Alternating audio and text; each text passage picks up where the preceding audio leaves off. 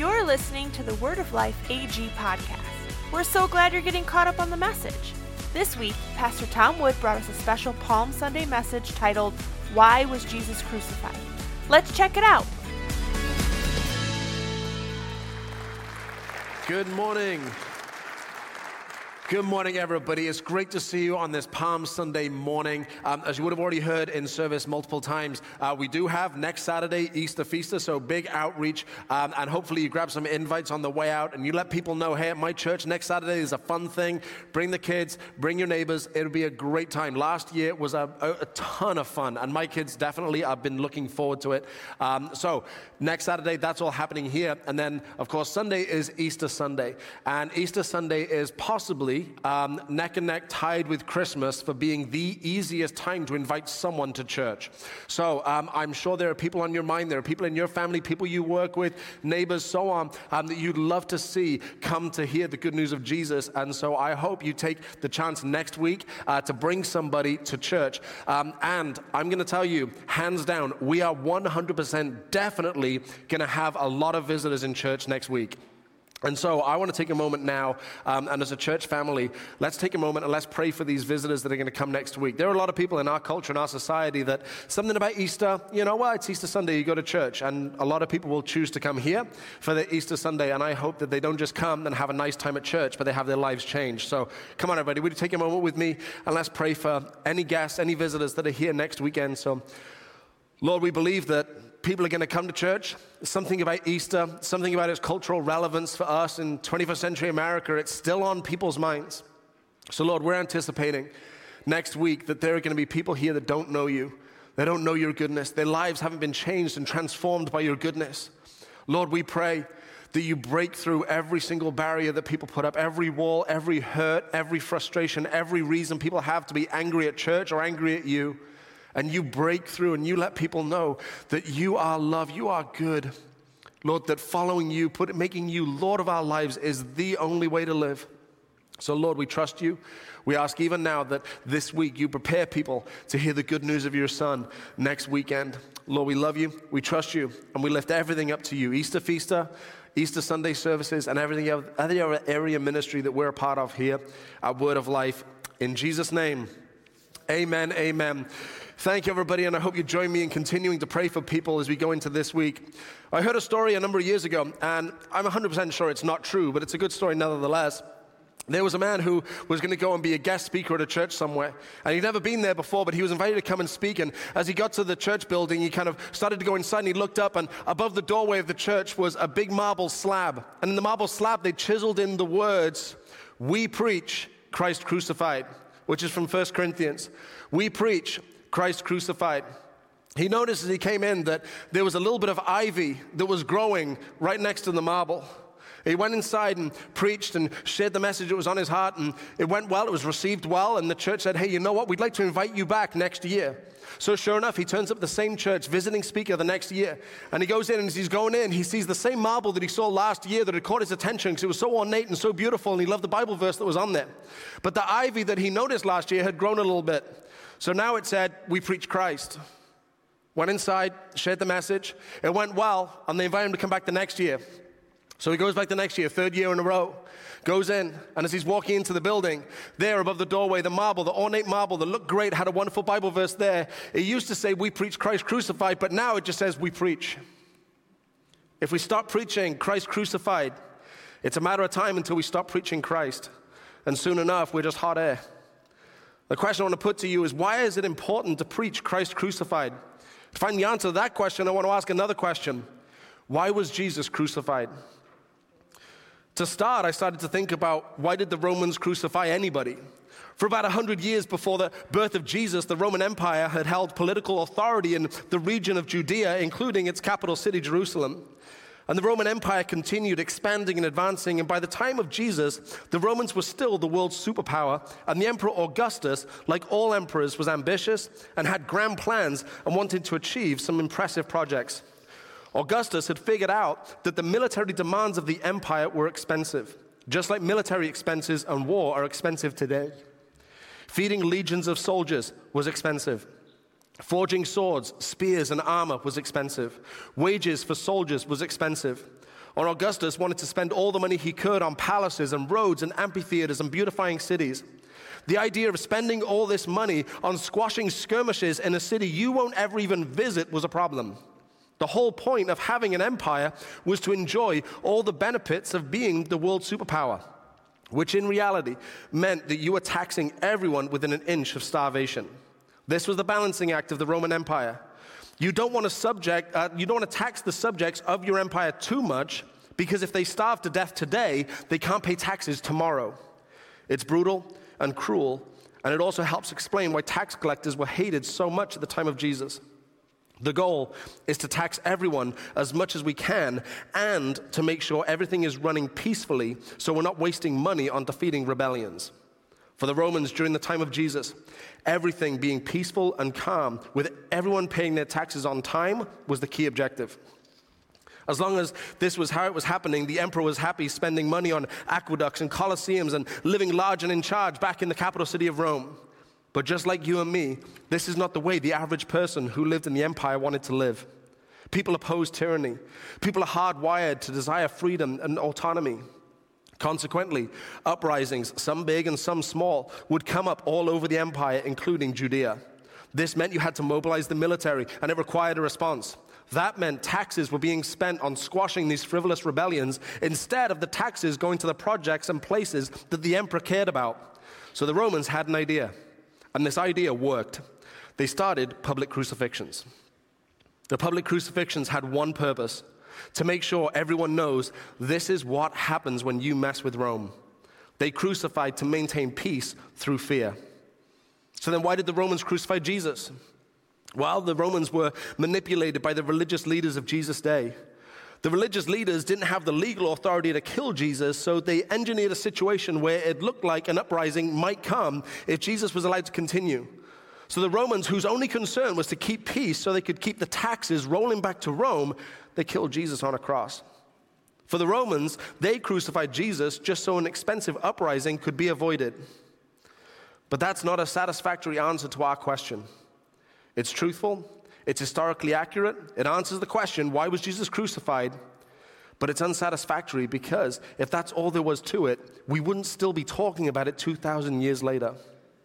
This answer doesn't explain why Jesus' disciples would risk their lives to continue the mission. It doesn't help us understand why there are hundreds of millions of people all over the world who claim to have their lives changed because of the crucifixion of Jesus. So, my friends, I persist with the question why was Jesus crucified? To consider all of this, I've tried to organize it in a logical flow, but it does mean I'll be jumping all over the place and I'll be considering the historical narrative of Jesus' death and resurrection. But just be forewarned, I'll be jumping and skipping around all around the New Testament story and I'll be getting out of sequence in the only way I could think about organizing my thoughts. But I'll give you a quick overview of the whole crucifixion narrative. So, if anyone is unfamiliar with the biblical account, hopefully it lays out the story before I jump from one thing to the next thing and then back again and then forward again. I felt a quick overview might be helpful.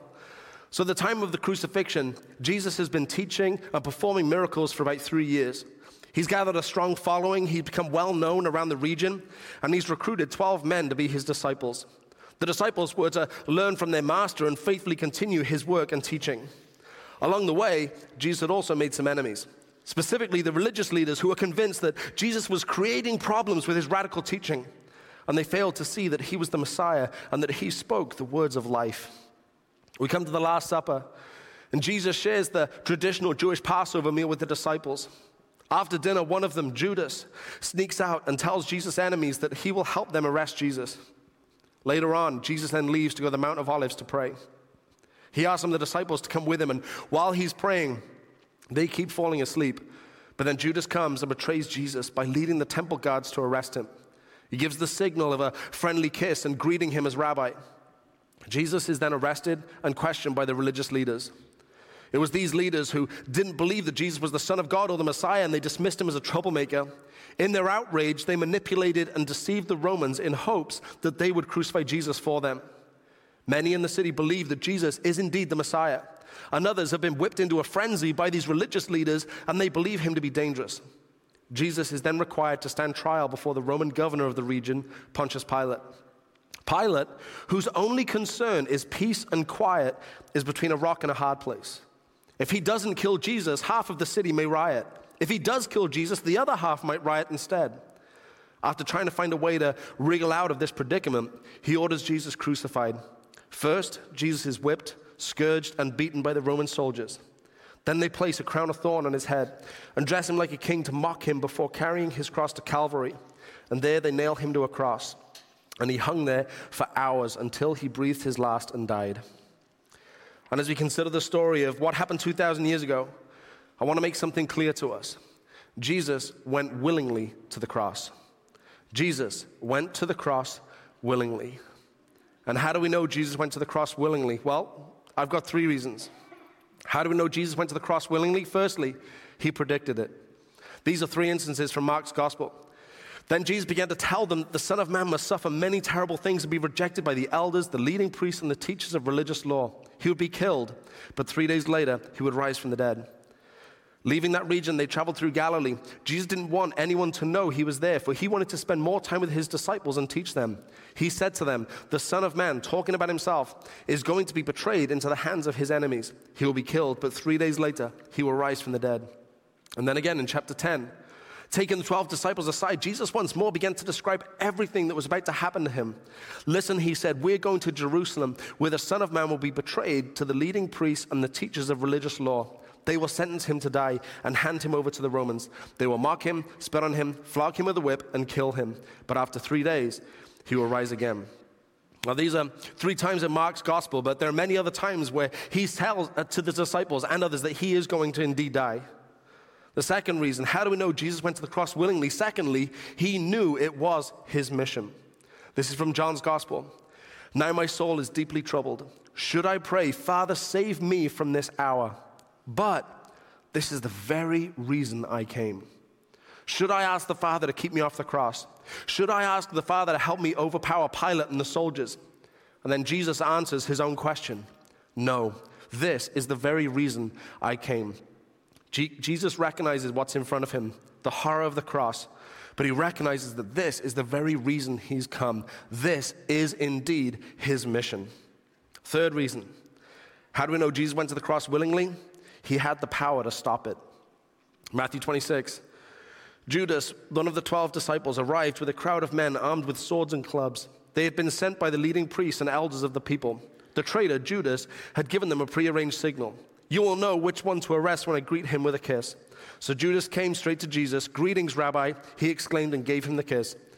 Jesus said, My friend, go ahead and do what you have come to do. Then the others grabbed Jesus and arrested him. But the one of the men with Jesus pulled out his sword and struck the high priest's slave, slashing off his ear. Put away your sword, Jesus told him. Those who use the sword will die by the sword. Don't you realize that I could ask my Father for thousands of angels to protect us and he would send them instantly. Fast forward a little bit in the story. Jesus talking to Pilate in John's gospel. Why don't you talk to me? Pilate demanded. Don't you realize that I have the power? Pilate believes he has the power to release you or to crucify you. Then Jesus said, You would have no power over me at all unless it were given to you from above. Jesus saying, I could ask for thousands of angels, not dainty little fairies, but heavenly warriors it would be the shortest dust up in history. And to Pilate, the man who had the full weight of the Roman Empire behind him, the man who is backed up by the most powerful empire the world had ever known, to this man, Jesus said, The only power you have over me is the power I let you have. How do we know Jesus went to the cross willingly? He predicted it, he knew it was his mission, and he had the power to stop it. As you read about Jesus' crucifixion, it's helpful to remember that he predicted that this would happen and that he saw that this very moment, as his mission was, despite having the power and ability to stop it, this was his mission. If Jesus went willingly to the cross to answer the question, why was Jesus crucified? It might be better answered by considering a somewhat different question. The question I want to put to us today is why did Jesus willingly go to the cross? Why did Jesus willingly go to the cross?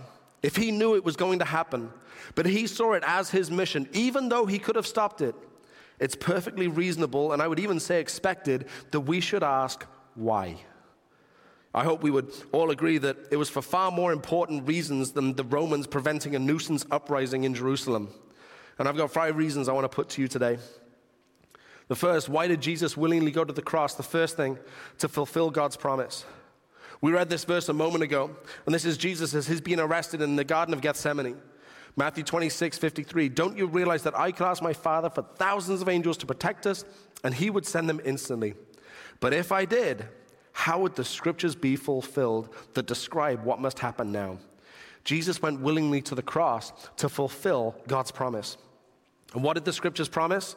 Well, there are libraries of books written on this topic alone, but of paramount importance. They promised a coming Messiah. This is seen in the mood of the culture at the time. This is from Luke's gospel early on. It says everyone was expecting the Messiah to come soon. For the Jewish people, life was brutal under the rule of Rome. Poverty rates were extremely high. The temple was corrupted.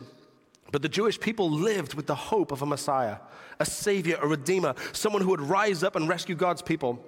The belief was that the Messiah would bring a temporary, wouldn't bring a temporary fix, but a true, permanent rescue for God's people.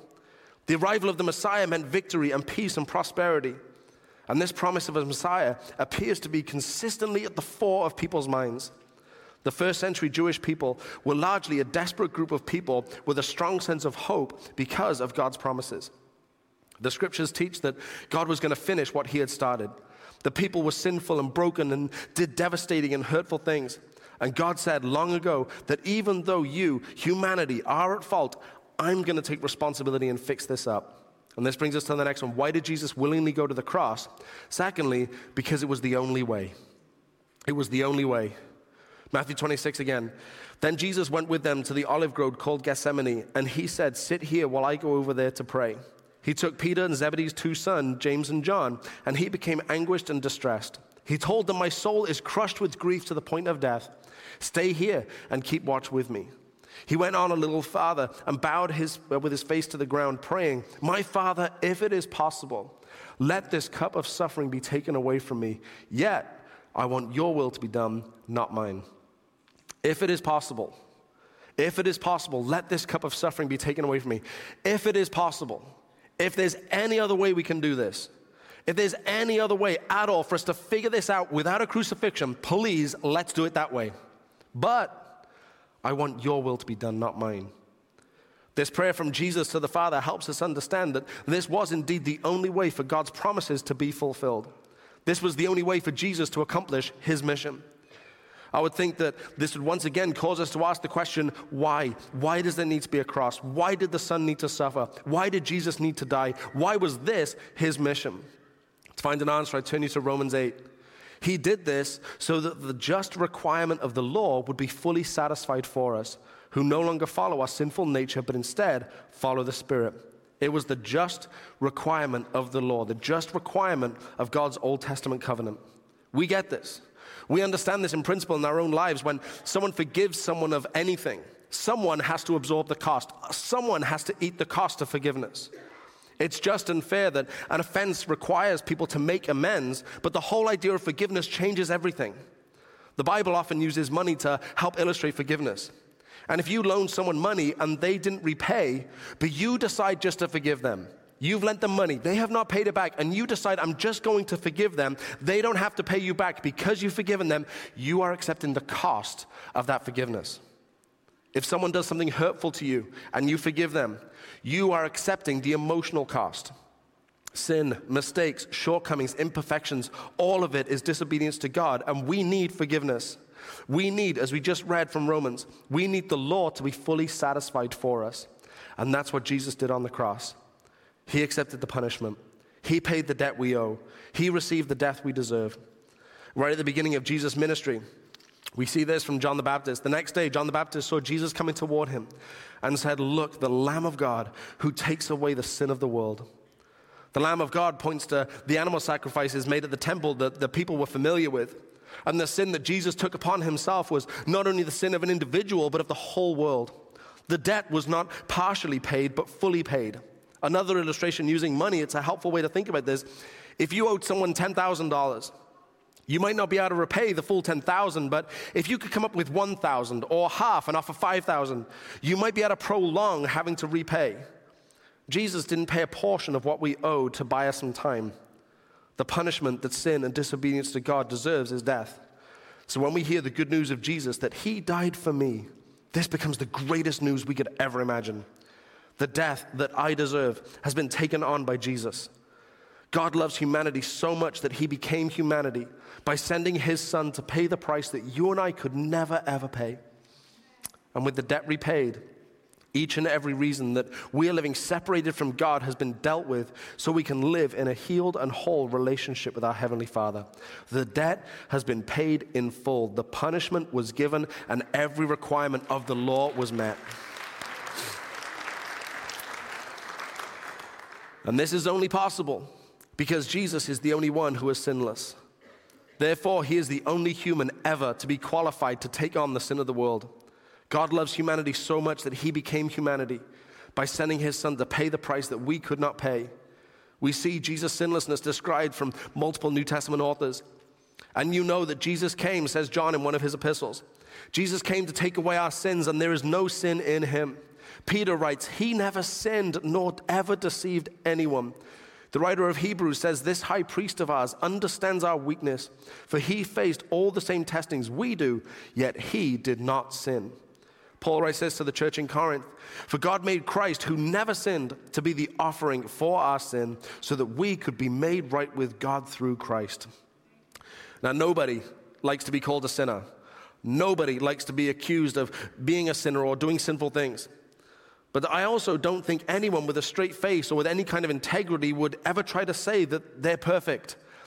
Every few years or so, I go through a, a, phase where I'll listen to um, debates and I'll listen to um, different um, podcasts and things around the subject of apologetics. And so I listen to debates between atheists, people that are angry at God and hate the idea of church and God and religion and so on, and they will argue tooth and nail with people that you know are arguing on behalf of Christianity. And I'll get absorbed in this, and I'm kind of in that funk right now. Pray for Megan because it's constantly on in the house. But as I'm listening to these arguments of these, you know, these people that, you know, are very learned, like, you know, well-versed, you know, men and women that know the Bible inside and out, and they have a great understanding of Christian concepts and philosophy and so on, and they're arguing against these ardent atheists, what became apparent to me is that when the idea of morality and ethics came up, is that the atheists were willing to concede that they were not perfect. And not even just the case that they were not perfect, but they weren't perfect according to their standard. These atheists don't care about God's standard. That's not their concern. They're angry at God. They hate God. They don't think, you know, they're arguing tooth and nail that God's not even real. They don't care about God's standard, but they're willing to say, my idea of right and wrong, I have not let, I have not lived up to my standard. That's a fascinating thought to me. In this idea of, you know, uh, this idea of sin and sin nature and us all being imperfect and so on, it's not even that we haven't lived up to God's standard. It's that any standard at all, that culture has any standard at all, that society has any culture at all, that may be normative for you, we have all failed to live up to that standard, God or otherwise. And if we haven't lived up to our own standard, how much more would we have to be honest and say we haven't lived up to God's standard? I'm told that the problem of sin is one of the most offensive parts of the Christian message. But does anybody disagree with it? We've all fallen short. We're all made in the image of God, and we've all failed to uphold that image. We've all failed to live up to the generally accepted ideas of morality and ethics of the wider culture, even if society's ethics aren't based on God's teaching or the Bible. Even beyond that, we've all betrayed our own consciences and our own standards. Even though we hate being called sinners and we're deeply offended at the accusation, we also stand with no defense. And we have to quietly acknowledge our part in the problem. If I haven't lived up to my own standards, I certainly haven't lived up to God's.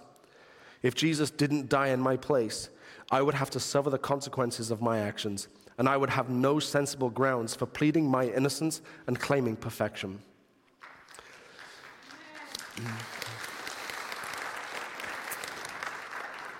This verse from 2 Corinthians shed some great light on this. 2 Corinthians 5:17 This means that anyone who belongs to Christ has become a new person. The old life has gone, a new life has begun.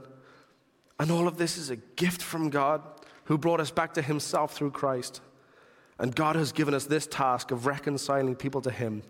For God was in Christ, reconciling the world to himself, no longer counting people's sins against them and he gave us this wonderful message of reconciliation.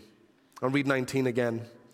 For God was in Christ, reconciling the world to himself, no longer counting people's sins against them, because Jesus paid the price. And he gave us this wonderful message of reconciliation. Why did Jesus willingly go to the cross? First thing we said is that it fulfills God's promises. The second thing, it was the only way. And thirdly, to demonstrate God's love. My favorite passage in the whole Bible, Romans 5 8. But God clearly shows and proves his own love for us by the fact that while we were still sinners, Christ died for us. God clearly shows and proves his own love for us by the fact that while we were still sinners, Christ died for us.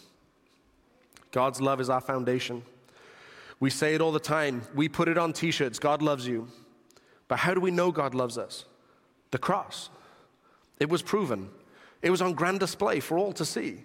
God's love was proven on the cross. Another well known passage that speaks to this love of God Luke 23 32. Jesus is about to be hung on the cross and crucified. It says, Two other, both criminals, were led out to be executed with him. When they came to a place called the skull, they nailed him to the cross, and the criminals were also crucified, one on his right and one on his left. Jesus said, Father, forgive them, for they don't know what they're doing.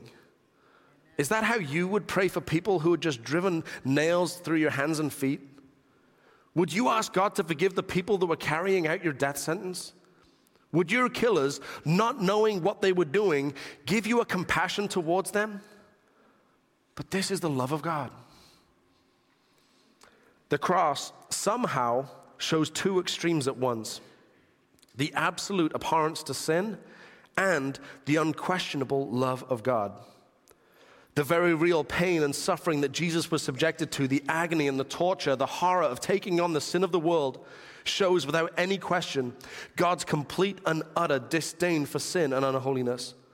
His absolute rejection of sin is seen on full display as the price is paid in full on the cross. The cross makes it undeniable that God truly hates sin. But we see the other extreme that the love of God is shown on the cross. God didn't send a stranger. God didn't make a backroom deal somewhere. He became humanity. By God sending his son to walk among us, he became humanity and took on all the punishment for sin in the whole world.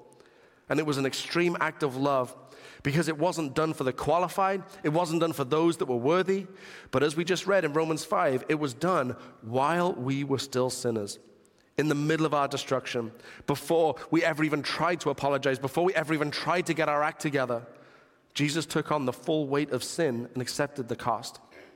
There is no question about whether God is casual towards sin when you consider all that He did so that we could overcome sin and death. And there is no question whether God loves us because He did it all for us despite not even coming close to deserving it. We hate sin not because we're angry, judgmental, bitter people.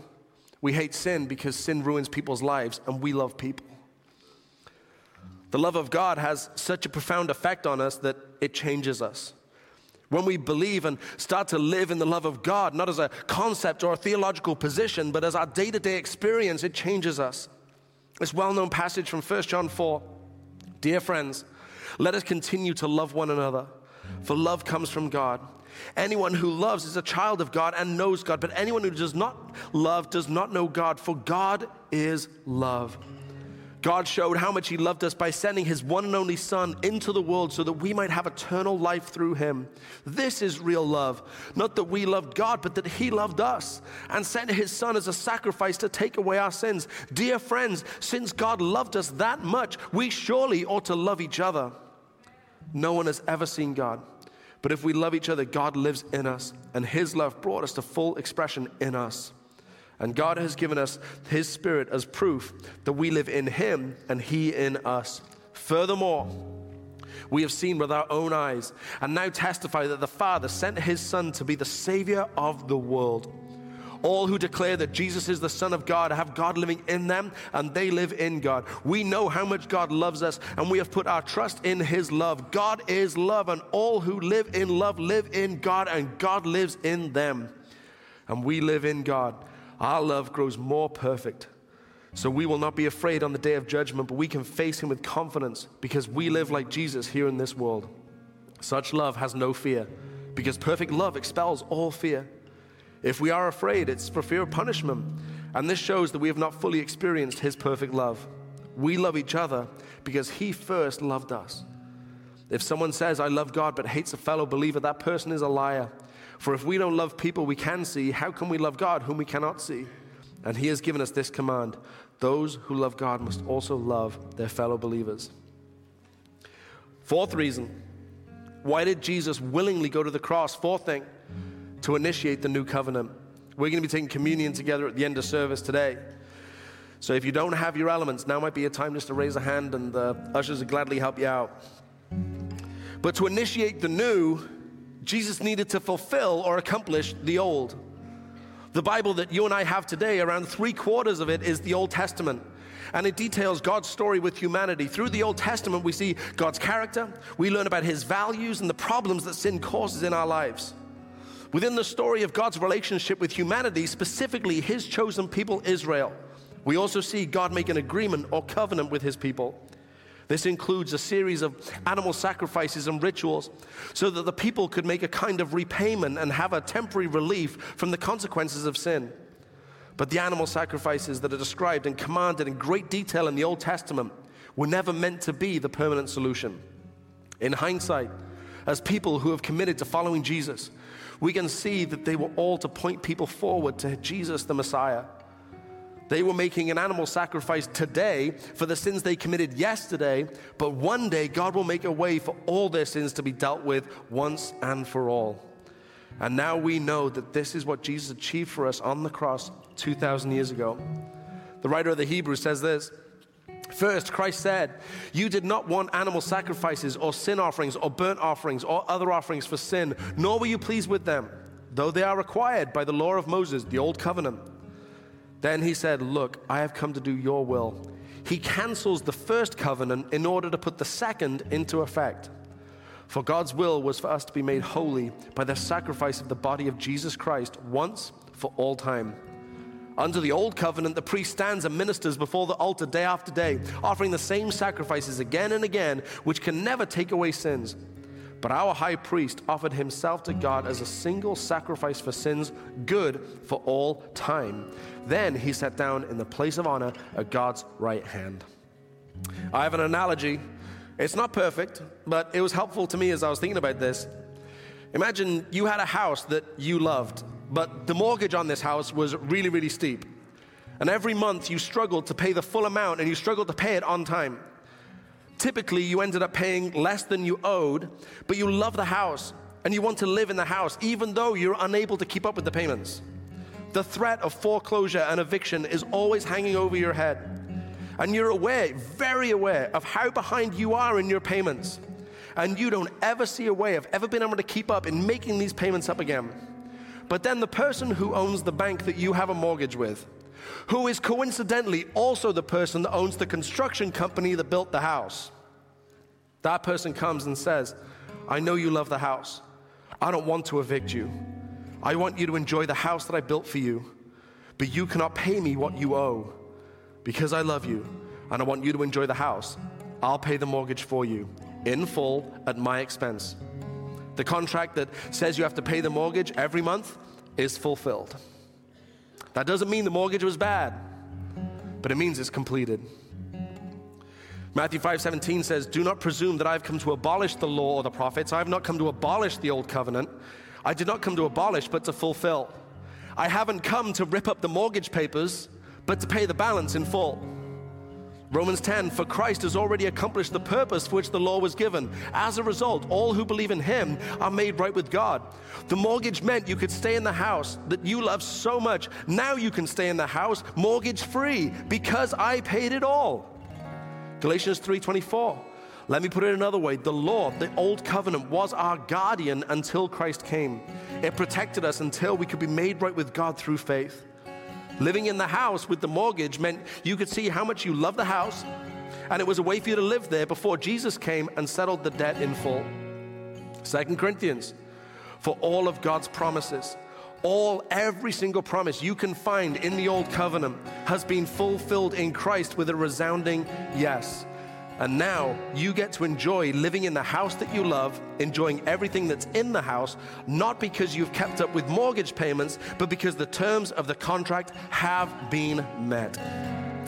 Jesus initiated a new covenant. Famously, he taught the disciples about it as he shared communion with them for the first time. Look, he took some bread and gave thanks to God for it. Then he broke it in pieces and gave it to the disciples, saying, This is my body which is given for you. Do this in remembrance of me. After supper, he took another cup of wine and said, This cup is the new covenant between God and his people, an agreement confirmed with my blood, which is poured out for you as a sacrifice.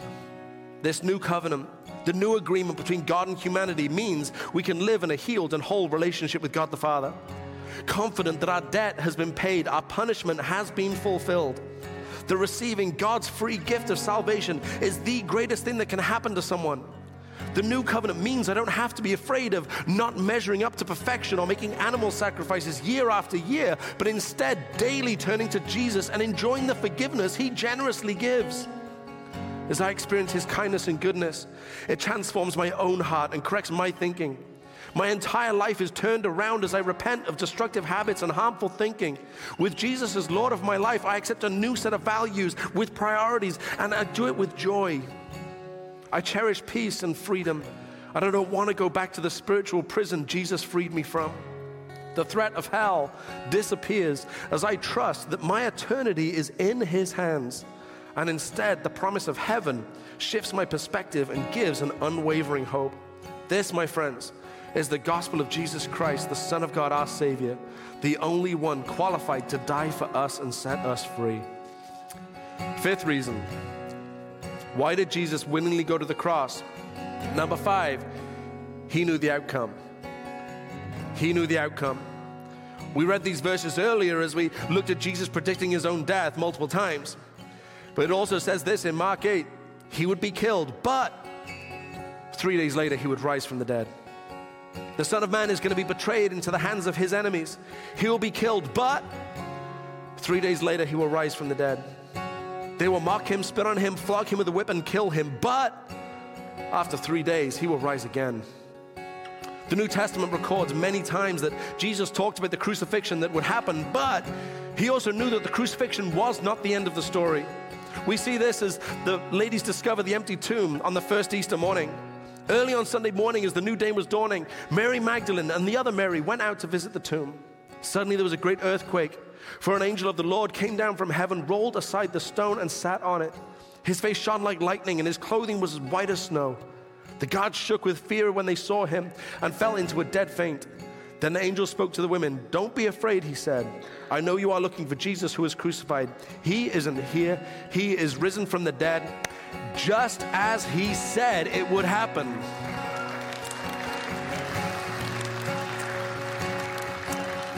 Come see where his body was lying. There are at least six times that Jesus predicted his own resurrection. The crucifixion of Jesus is a heartbreaking, painful moment, but you and I need the empty tomb. Even though our focus is on Easter, I remember the words from a favorite Christmas carol Hark the herald angels sing. Mild he lays his glory by, born that man no more may die, born to raise the sons of earth, born to give them second birth. Hark the herald angels sing, Glory to the newborn King. An impacting reminder about Jesus and the crucifixion, the resurrection, is seen in these verses. First from Hebrews. Because of the joy awaiting him, he endured the cross, disregarding its shame.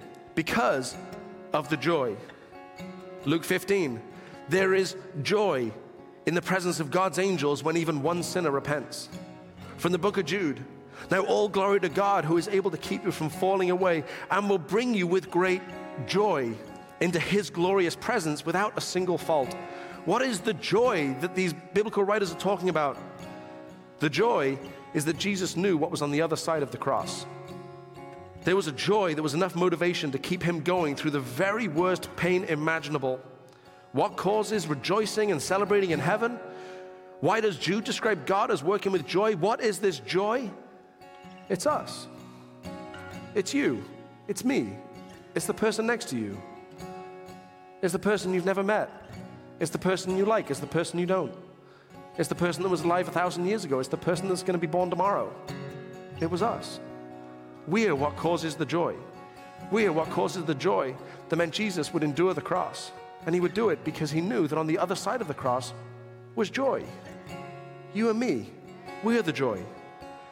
I'm sure I'm not alone in this, but I always get emotional when I see video of a, a, member of the military that's been deployed and then they surprise a family member when they return back to the States. Something about this helps me understand what we're talking about with God and this reconciliation. Something about the joy of families being reunited, the overwhelming emotions of someone that's been deployed coming home and seeing loved ones for the first time in a number of months. And while they've been away, it's been limited communication and there's uncertainty about how it's all going and how safe they may be, but now they're back in each other's embrace. The love between people that we can see on display when heroes return home gives us a picture of the love of God towards us. The joy we can see in military families is a glimpse of the joy that God has when someone comes home. I found this in the book of Ezekiel this week. It's a wonderful perspective that I think is much needed for us today. For I take no pleasure in the death of anyone who dies, declares the Lord God. Therefore, repent and live. The good news of Jesus changes people's lives. In my time in church leadership, I've seen so many people and heard so many stories of lives being completely transformed. I've heard so many of these stories, but somehow it fills me with a great sadness when I hear of other people, so many other people, people all through our culture who are pushing aside the message of Jesus, who don't see the relevance of the message of Jesus, who are trying to find happiness and hope in so many different places, but there's not even on their radar to even consider the message of Jesus. instead, people keep doing what they've always been doing. They keep doing what was causing the devastation in the first place. I think about the people who are hopeless and could have found hope, the people who are lost in addiction and they could find freedom, people who feel damaged and unlovable who can find dignity again.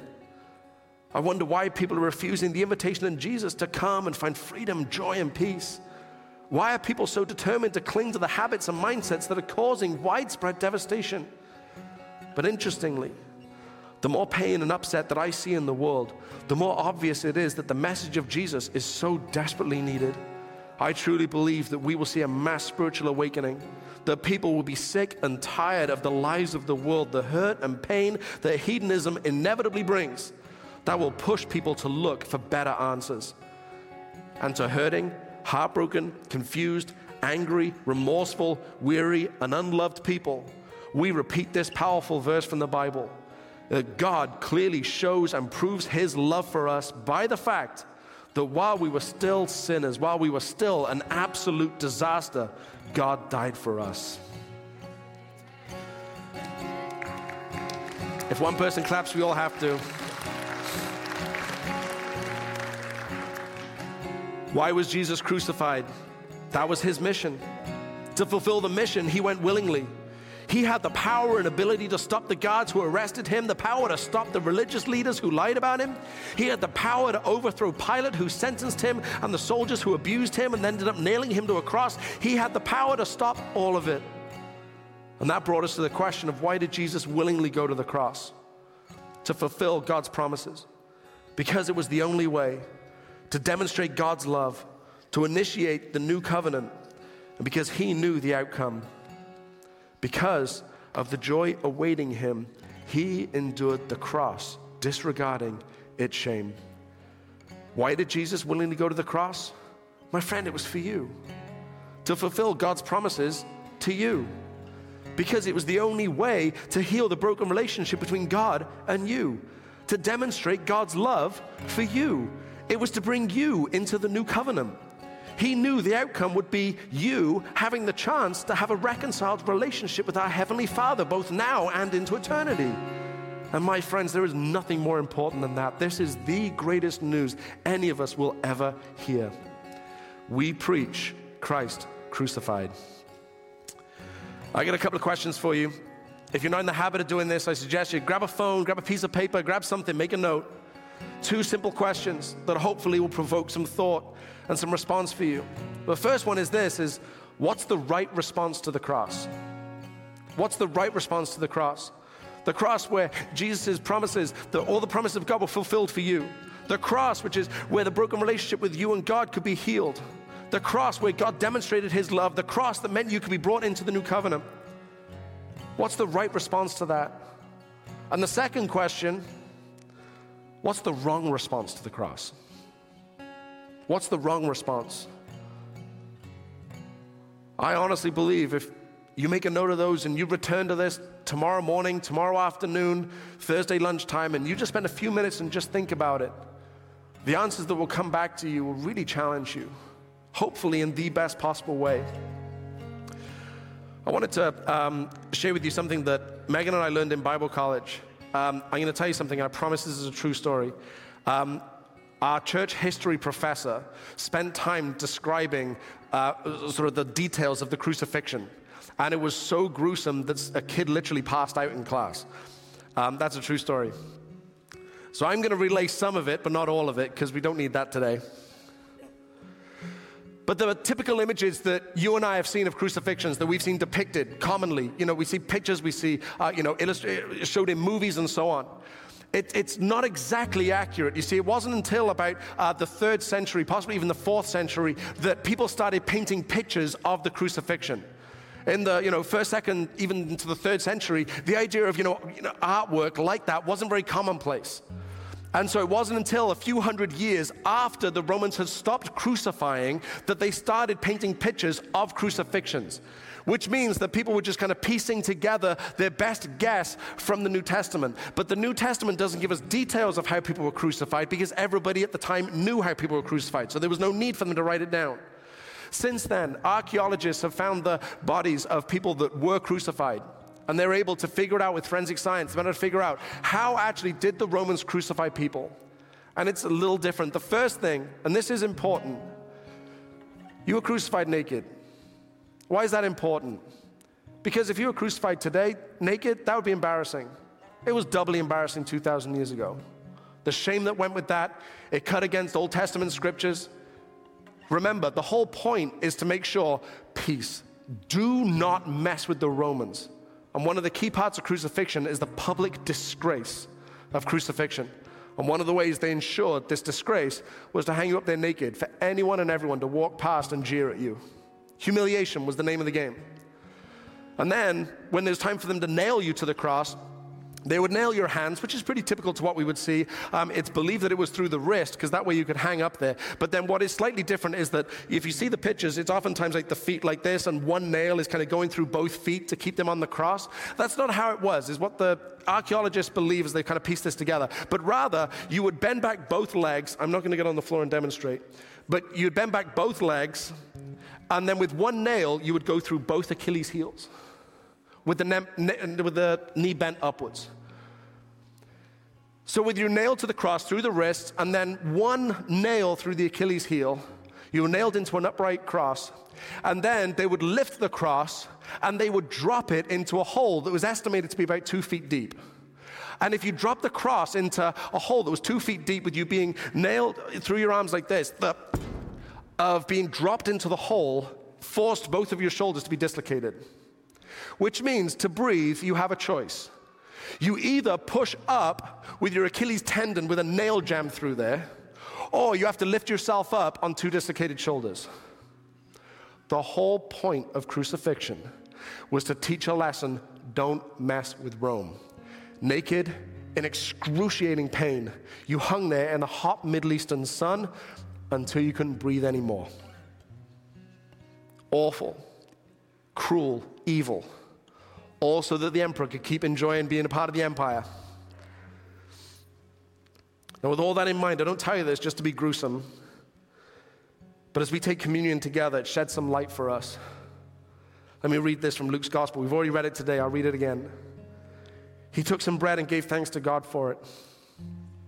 Then he broke it in pieces and gave it to the disciples,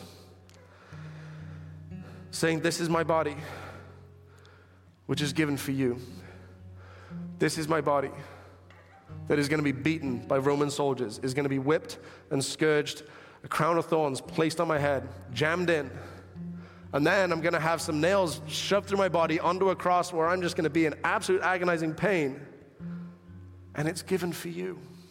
And we're told as we share communion to do this in remembrance of Him. You know, um, I'm known for being somewhat of a goofball, but it is right and it is appropriate that we stop and we have moments of seriousness to remember what it is that Jesus did. That horrible death that I described to you, my friend, it was for you. As we take the bread together, I, I beg you, please take this personally. Come on, everyone, let's take the bread together.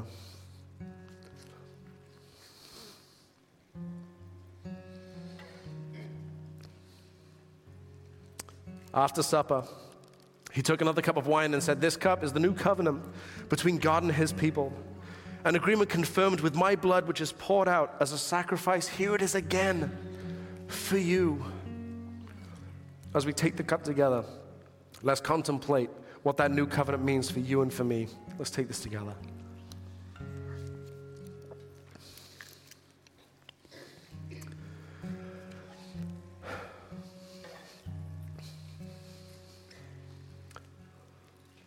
Lord, we're here to meet with you, to be challenged by your word. Lord, I pray that every single person here would be deeply impacted by the taking of communion today. As we remember your body that was broken, that on the cross that you went to willingly for me and for everyone else in the world, so that we had an opportunity to respond to you, Lord. Lord, so that your promises could be fulfilled. Lord, that there is no other way but through you.